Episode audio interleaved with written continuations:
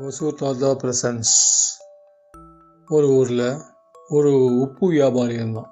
அந்த உப்பு வியாபாரி என்ன பண்ண ஒரு மூட்டை உப்பாக வாங்கி அவன் வீட்டில் வளர்த்து வந்த கழுத முதுகில் அந்த மூட்டையை ஏமா ஏற்றினான் தினமும் அந்த முட்டு மூட்டையை ஏற்றும் போயிட்டு வியாபாரம் பண்ணிட்டு வந்தது அவன் வழக்கம். அன்றைக்கி ஒரு நாள் நல்ல மழை அதிகமாக பெஞ்சதால் அந்த ஒரு ஆற்றை கடந்து அடுத்த ஊருக்கெல்லாம் போனோம் அப்போ மழை பெஞ்சு நிறைய ஆற்றுல தண்ணி போன என்னாச்சு? இந்த உப்பு வியாபாரி வேறு வழி இல்லை. ஆற்றை கடந்து போய் தான் வியாபாரம் பண்ணலாம் அப்படின்னு சொல்லிட்டு அந்த கழுதை ஏற்றும் போயிட்டு ஆற்றுல இறக்கலாம் அந்த ஆற்றுல இருக்கிற கழுதை இடையில கீழே விழுந்துருச்சு. தண்ணியில் விழுந்து. தண்ணி வந்து உப்பு மூட்டையும் நனைஞ்சு போச்சு. உப்பு மூட்டி நனைஞ்சு போனால் அந்த க கழுதைக்காரன் உடலில் சும்மா கழுதை திருப்பி எழுப்பி அந்த மு முட்டையை வந்து முதுகில் ஏற்றி வாட்டி வாட்டி விட்டு கரைக்கு வந்துட்டான் அந்த பக்கம் கரைக்கு அந்த பக்கம் கரைக்கு வந்தோடனே அந்த கழுதைக்கு பாதி சுவாமி வெயிட்டு கம்மியாகிடுது அப்போ அது வந்து கொஞ்சம் கு குஷியாகுது என்னடா அது?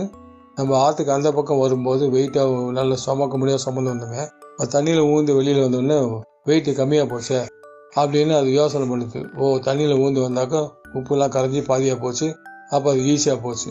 அந்த வியாபாரி என்ன பண்ண தினமும் ஒரு வியாபாரம் பண்ண மாட்டேன் மாற்றி மாற்றி பண்ணுவோம் அடுத்த நாள் என்ன பண்ணலாம் அந்த வியாபாரி பஞ்சு மூட்டை வாங்கினோம் பஞ்சு மூட்டை வாங்கி போய் வியாபாரம் பண்ணலாம்னு சொல்லிட்டு அதே மாதிரி அந்த மூட்டையை கட்டிட்டு அப்படி போகும்போது அந்த ஆற்றுக்கிட்ட வந்தது. அந்த ஆட்டுக்கிட்ட வந்தோடனே கழுதைக்கு திடீர் ஒரு யோகம் வந்துச்சு.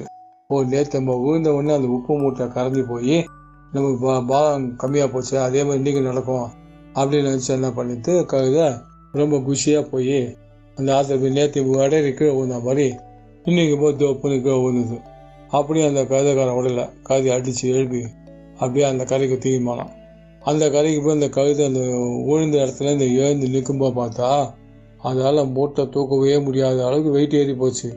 ஐயோ என்னடா அது நேற்று வெயிட்டே இல்லை நினச்சோம். இன்றைக்கி பார்த்தா இவ்வளோ வெயிட் ஏறி போச்சே அப்படின்னு சொல்லிட்டு ரொம்ப ரொம்ப அது ரொம்ப இதாக போகணும் யோசிக்க ஆரம்பிச்சிடும் நம்ம தப்பு கணக்கு போட்டுட்டோம்.